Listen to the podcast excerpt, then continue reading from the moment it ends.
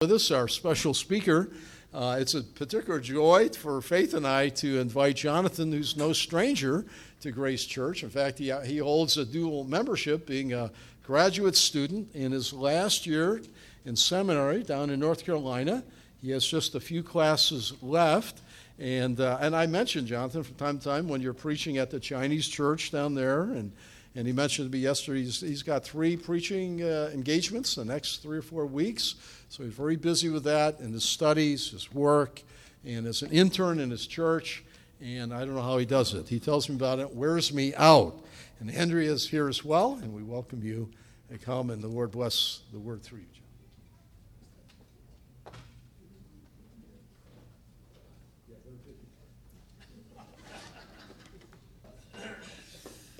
Good morning. I Guess yeah, I don't really need double mics. You guys can probably hear me with just the one. Right. All right. Turn your Bibles to uh, Psalm three, where we'll be spending most of our time this morning.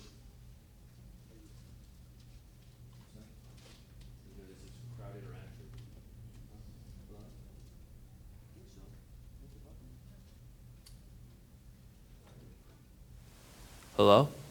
Oh, okay. Some people know turning their Bibles to Psalm 3 and they're in Proverbs 3 or something else because they heard 3 but nothing else. Um, when the facts of life come into contact with the facts of your faith, how do you respond? I want to start off this message by telling you three stories um, first story is a, is a personal story. About 14 years ago, I met a man by the name of Matt Klotzbach. He uh, was a Naval Academy midshipman. He had attempted to go to Naval Academy for many years and had finally gotten in. To him, the Naval Academy was the greatest thing in the world. Um, and so when he was there, he was truly excited to be at the academy, even though he was far from his family, he was uh, uh, in California. And while he was at the academy, it wasn't long before he met a girl by the name of Sarah Zabolski. And though he loved the academy a great deal, it wasn't long before the academy became his second greatest love, behind that of Sarah. In July of 2001, after not seeing each other for a while because Matt was away on an internship with the academy, they reunited and they realized marriage was not far off. And he would talk to me sometimes he would come up here and we would talk about the academy, and he'd always try to sell the idea of the academy to me. And to me, it seemed like way too much formal wear and not enough girls at the school. he was really growing in, in his walk with the Lord. And he was excited about going home to, to California for just a matter of days to help encourage his parents before he'd come back and start his senior year of school. And I still remember the morning my dad came in to my room, hugged me in such a way to restrain me, and began to tell me Matt was killed last night by a drunk driver. He had become like an older brother to me. And through my middle school and high school years, he was a very steadying influence. I began to wrestle with why would God do this? What was he doing? Didn't God know that this man was going to be a naval pilot? Didn't God know he would marry my sister and be my brother in law? Didn't God know that Matt was growing and was doing good at the halls of the academy? When I heard this news, it put me into a tailspin. You know, I believe with all my heart that God is good. And I also believe that God is sovereign and that somehow God was involved with the death of my dear friend. And more than that, I believe that God loves my sister. And I believe that God loves the Klotzbach family. And I believe that He wants the souls of those at the university or the academy to be saved. And here was a man growing in faith, and just a few months earlier, had led his roommate to the Lord, was influencing many, was killed. Now, if he was killed in a naval pilot accident, I think I could have understood that. If he was in a war, was taken hostage, and wouldn't recant the United States or his faith, was killed, I could have understood that. Probably would have taken some time for sure. But a car accident by a drunk driver seemed about as pointless and as inglorious as stepping in front of a bus. You find that when the facts of life come into conflict with the facts of your faith, you begin to enter doubt, deep doubt. I'm going to tell you a second story. When I was at the Moody Bible Institute, there was a certain former student who'd become world famous as a New Testament scholar. That we started reading some of his works. And he was crucial on understanding the formation of our New Testament text. In the 1970s, this professor became a devout evangelical fundamentalist. He got saved, went to Moody, went to Wheaton, and then went to Princeton Theological Seminary, where he studied under probably the most famous New Testament scholar of the 20th century, Bruce Metzger. And while he was there, he did his MDiv and did his PhD under Metzger. They began to question with thinking the validity of the Bible and began to accept more liberal forms of Christianity to make sense of his study.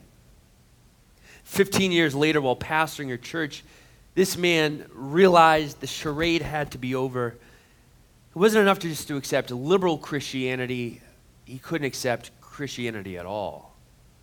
It was at this point that Bart Ehrman left all forms of Christianity and became agnostic. Perhaps some of you don't know who that is.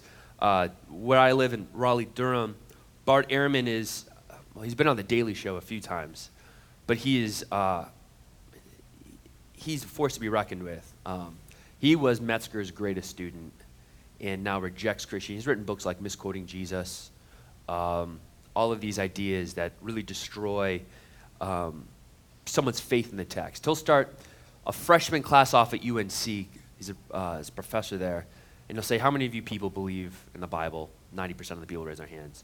At the end of the, first, semester, he'll say, How many people believe in the Bible? 40% of the people raise their hands. This is a man who lived in a dorm mm, 200 yards from mine, just a few, 20 years before me, 30 years before me.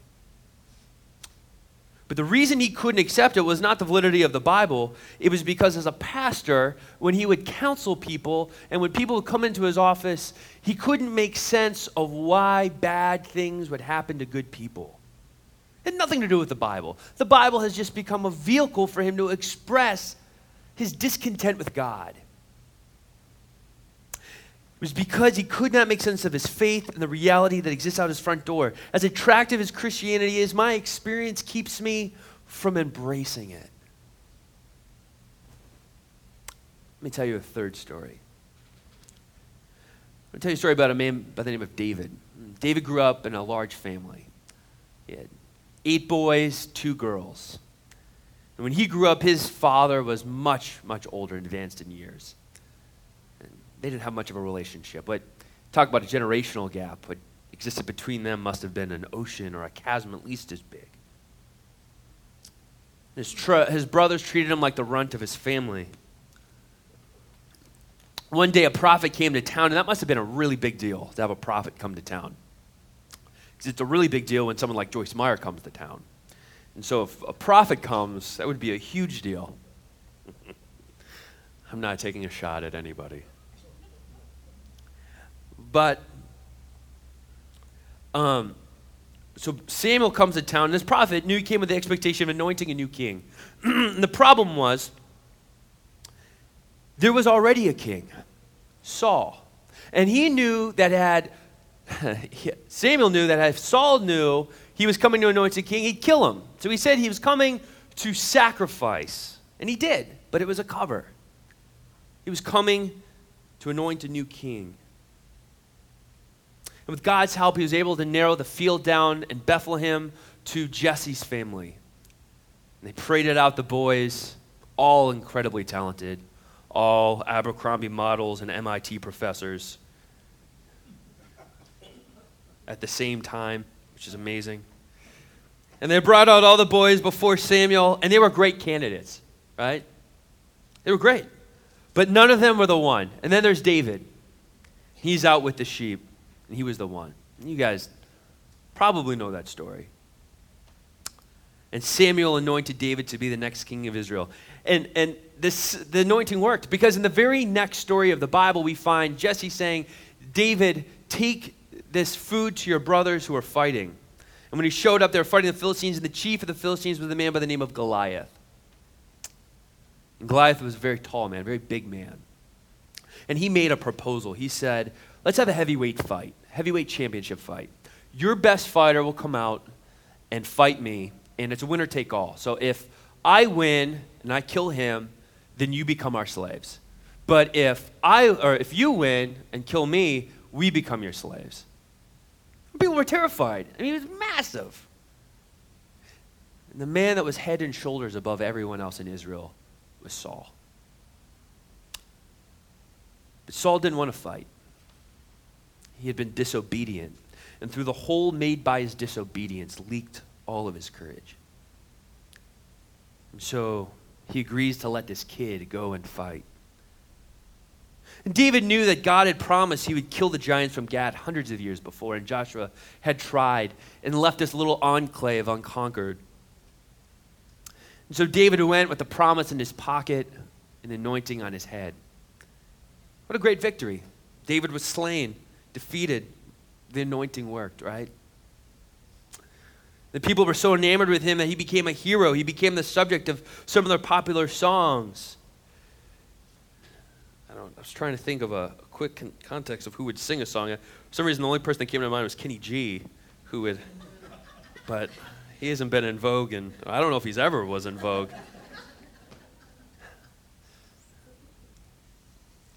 Anyways, whoever it was would sing songs. Uh, Saul has killed his thousands, David has killed his ten thousands. That's because he was anointed by God. That's because the anointing worked. Then other things happened. David got into the palace. Saul would get these demonic headaches, and the only thing that would soothe him or be therapeutic was harp music. And finally, someone in the palace said, You know, Saul, there's this boy in Bethlehem who plays a pretty mean harp. You should call him. Before you know it, David is in the harp in, in the palace playing music for the king. And the anointing worked. Even more interesting, Saul, for bad reasons, gave him his daughter to marry David, Michal. She was enamored with David. She was madly in love. I mean, think, David was the Prince William of Israel. I mean, he was I mean, killing lions, killing giants. Then he was an incredible poet and an incredible musician. And, uh, I mean, everything he did seemed to turn to gold. And here's Michal, the girl who, you know, uh, finally, you know, all these girls are throwing, they're reading his Twitter account to find out where he's going to be, throwing themselves in front of him, and she gets to be the one to marry him. And then who's his best friend? Jonathan, the king's son. He's thrown into king space. When you're anointed by God, everything just seems to work well, right? Right? A lot of pastors today would tell you that. A lot of a lot of different messages would have you believe that. God wants you to be blessed. Not always. I mean, he does want you to be blessed, but it doesn't always work out well. Because Saul became more and more jealous and on two different occasions tried to kill David. He fled under the wilderness in the mountains for 10 years with public enemy number one from the very people he was supposed to lead. Through his stealth, through his cunning, through his wit, he was able to survive. And I'm sure there were, out, there, there were times out in the wilderness he began to think, where is this anointing? But as you ultimately know, he became the king. Expanded the border of Israel south and north, further than they had ever been and further than they have been since. But then there was that affair with Bathsheba. And as a result of the intercourse, they had a baby. And God said that as a punishment, the baby would die. David could not handle this. For days and nights, he would pray. He would beg God to save the life of his child. He must have said, I was the one who sinned. Take my life. Don't take it out on the baby. But the baby died. And then a little while later, one of his sons, Amnon, became infatuated with his half sister Tamar. Tamar. Devastating sin. Invited her over to serve food.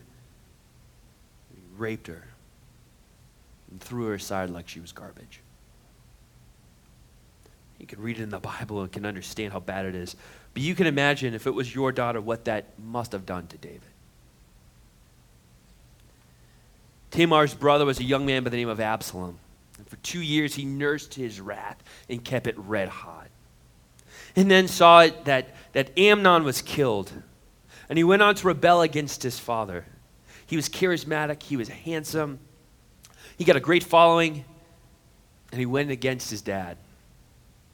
David had to flee the capital city, and finally there was a battle on the east side of Jordan. Absalom, with his flowing locks, was caught in a tree and was cut down by David's general Joab. David was devastated. We read that in an isolated portion and think, oh, justice well served. But Absalom was the darling of David's heart. After hearing even what his son had done, David went in above the city gates and kept sobbing, Absalom, oh Absalom, my son. Absalom, my son, I wish I had died instead of you. The anointing was there, and God was with him. As much in David's life, it must have made him wonder if I am God's king and God's favorite, how do you explain the likes of this? Whenever the facts of your faith come into conflict with the facts of life, you find that your faith is in peril. How do you handle it? More importantly, how did David handle it, perhaps? Look down here at Psalm 131. Just three verses. He says, O Lord, my heart is not lifted up, my eyes are not raised too high. I do not occupy myself with things too great and too marvelous for me, but I have calmed and quieted my soul like a weaned child with its mother. Like a weaned child, my soul is my soul within me. O Israel, hope in the Lord from this time forth and forevermore. David begins the psalm by saying he has learned not to concentrate on great matters too wonderful for him. now, there's no doubt that David had a lot of questions. But he wouldn't so concentrate so much on those questions and those problems, he would put himself against God. That's what he means when he says, My heart is not lifted up, my eyes are not raised too high. A person with eyes raised high prideful. A person with a, a proud heart puts himself, I'm sorry, a person with eyes raised too high looks down at others and they're prideful. And a person with a proud heart puts himself at the center of his universe. But whenever you have a question and it won't go away and you find yourself attacking God, that is the essence of pride.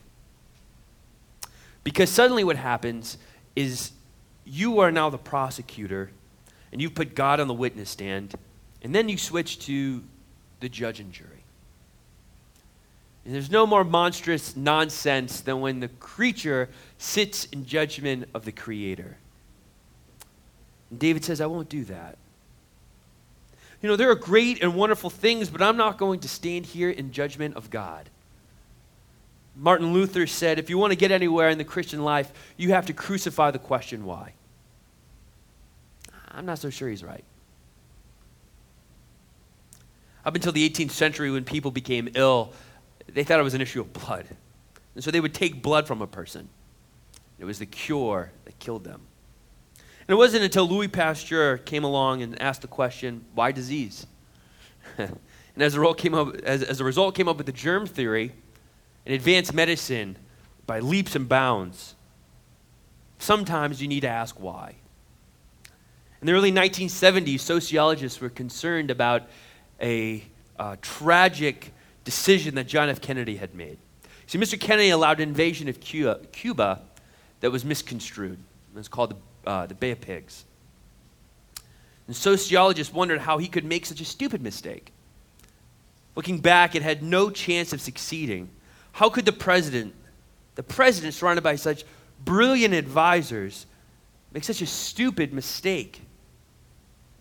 And they discovered in the group of 10 that were making the decision, there were two that had great reservations and stated them. Bobby Kennedy, who was the attorney general and kind of guard dog for his brother, said, Look, John's determined to go. Are you with us or against us? Since it was such a tight knit group of people, the dissenting stopped.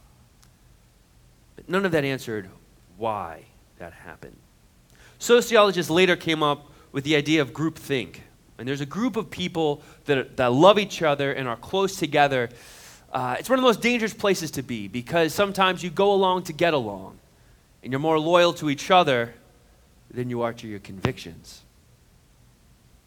Sometimes asking the question, why, is exactly the right question to ask. David asked that question in Psalm 122, surrounded by enemies. He begins the psalm by saying, My God, my God, why have you forsaken me? And a thousand years later, a descendant of David hanging on a Roman execution rack asked that question too. Sometimes the question why is the sob of a broken heart. Sometimes why is a pain sigh. The difficulty comes when the question mark gets turned like a dagger and is pointed at the heart of God. And David says, I'm not going to do that. I'm not going to concern myself with matters too great for myself. I will not respond to God with arrogance and pride. And then he says the second thing. He says, I've stilled and quieted my soul. Like a weaned child with its mother, like a weaned child is my soul within me. Notice it doesn't say a nursing child. A nursing child wants the mother for the milk. But a weaned child just wants its mother. Spurgeon, when, when speaking on this passage, um, spoke about a time he ran into a, a pastor or an older minister. And the exchange went like this. The minister said, an old minister said, When I read this passage in the psalm, my soul is even as a weaned child. I wish it were true of me. But I think I should have to make an alteration of one syllable, and then it would exactly describe me at times. He said, My soul is even as a weaning rather than a weaned child. For said he, with the infirmities of old age, I fear I get fretful and peevish and anxious. And when the day is over, I do not feel that I have been in so calm, resigned, and trustful a frame of mind as I could desire. A weaned child is one that has been calmed. A weaning child is one that is frantic and searching for its fear to be absolved by some kind of s- sort of shelter or comfort. David says he's a weaned child. There's nothing as, as comforting as watching uh, a baby resting in a parent's arm. There's nothing as frantic as watching, you know, you go to the retail shopping center and a baby that's freaking out gets everyone stressed out. Everyone sees it going frantic and doesn't understand that everything's okay. And David says, I am a weaned child. Even in Psalm 3, his brother, his brother, his son is seeking to kill him, and he writes, But you, O Lord, are shield about me, my glory and the lifter of my head. How about this? I lay down and slept. How about that? Your own son kicks you out of the city, seeking to kill you. Can you say, I lay down and slept? I woke again for the Lord sustained me? A lot of times I can't. Because the circumstances of my life dictate how much of a weaned child I am. There's the anointing there based upon my circumstances. And his own son, the pride of his life, has turned on him, and he writes, I lay down and slept. I woke again, for the Lord sustained me. I will not be afraid of the thousands of people who have set themselves against me. In the course of his life, he was actively acting as a weaned child. He actively was going to God's side daily, not just when things were amiss. You know, you throw down the calamities of life, and it's like, well, I would have run by. I had nothing else to do. But you can do that and not feel distant from God when you do that day by day when things aren't just a mess. And you can seek real shelter. David says, I've learned to do that. One of my nieces, Harper, some of you guys may probably have met her, but um, if you didn't know, she, she doesn't like to be held. She's really adorable, but she loves to play hard to get. And she's very independent, very autonomous, does her own thing, very stubborn. And um, my mom, who will remain nameless in this illustration, um, she, uh, my mom makes a lot of blueberry muffins for her. Uh, too many, I think, at times. More than she ever made me, of course. and I'm pretty sure my mom does it to help soften my stubborn niece's heart and to make her hug my mom and appreciate her. To make her feel like she can come in and embrace such a stubborn girl. And a little over a year ago, a different niece of mine Britain, who was a toddler, had heart surgery. And she was born with two holes in her heart. She had to wait till she was old enough, big enough to have open heart surgery. Where the doctor would come, he would open her chest, put her little body in a machine, stop her heart, repair the holes, then restart her little heart all over again. The little holes that were causing her to grow abnormally slow.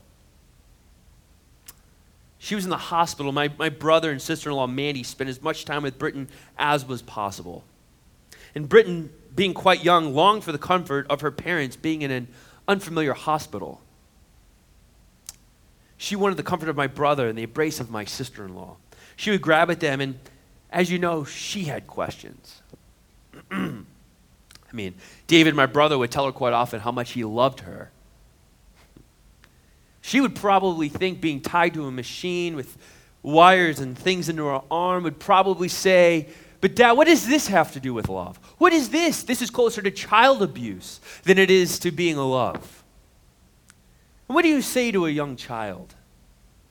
Are you supposed to say, well, this is how chromosomes work, and because you developed abnormally inside your mom's womb, you have holes in your heart, you're lagging behind, you're in the bottom two or three percentile of your growth, and therefore we have to open your heart, stop it, and, re- and then plug up the holes and restart it again, you'll be fine. She couldn't have accepted the answers of undergoing such extensive procedures. She would sob and cry David would hold her tight.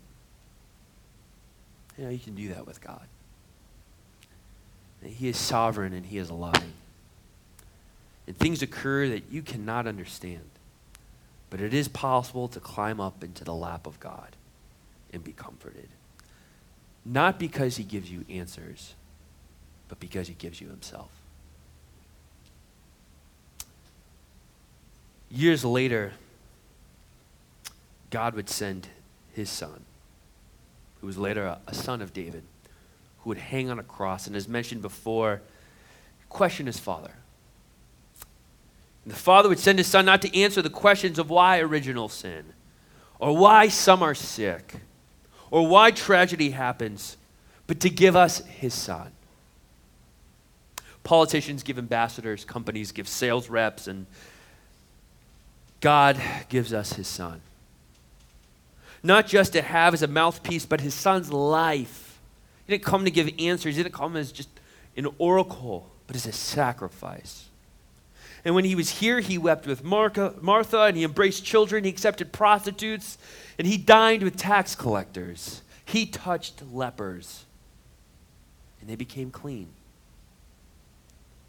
And he didn't say, Well, you became a leper because such and such. And they, I mean, let's not be inhumane people. When you're a leper, you're expelled from society. You can't see your family. You have to live outside with other lepers until you die. They probably wrestled with the question why. I would have. Far more than why did I lose my job? Why is my arm falling off and I can't talk to people? And I'm out living outside the city. And God didn't come and say, This is the reason. But He came and He ministered and He touched them and He healed them. And then He died for them.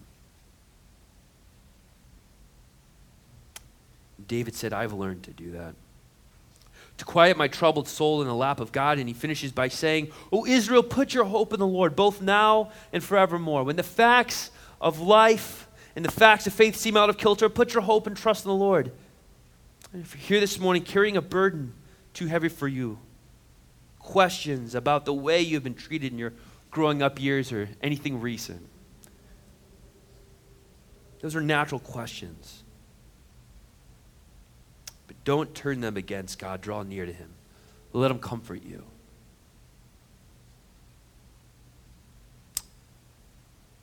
The importance of this is to know God, not to know why about God all the time. You'll never know.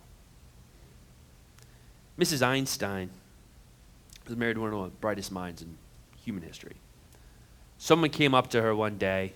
people would marvel about his theory of relativity, his brilliance. Talk about him today. We have his brain in some kind of jar and study how brilliant he was. Mrs. Einstein was approached by a reporter once who asked, Mrs. Einstein, do you understand your husband's theory of relativity? She said, No. But I understand Albert Einstein, and that's all that matters. O Israel, put your hope in the Lord in spite of your experiences. You do not have to know God's elaborate plan, but you should know Him. And that makes all the difference. Let's pray. Actually, we can stand in prayer as we dismiss here for this week.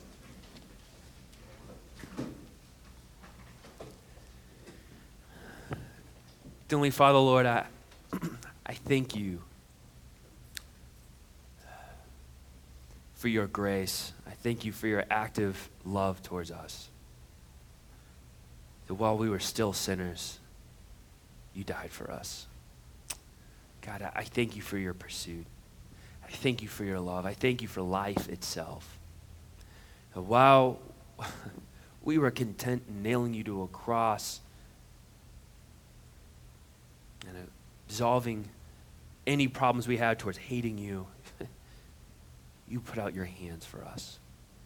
God, thank you for, for not giving up on us. Thank you for pursuing over and over. God, and even while we don't appreciate you, even here today, you still are inclined to love us and are waiting to see us face to face to spend eternity with you. God, we live in a world of death.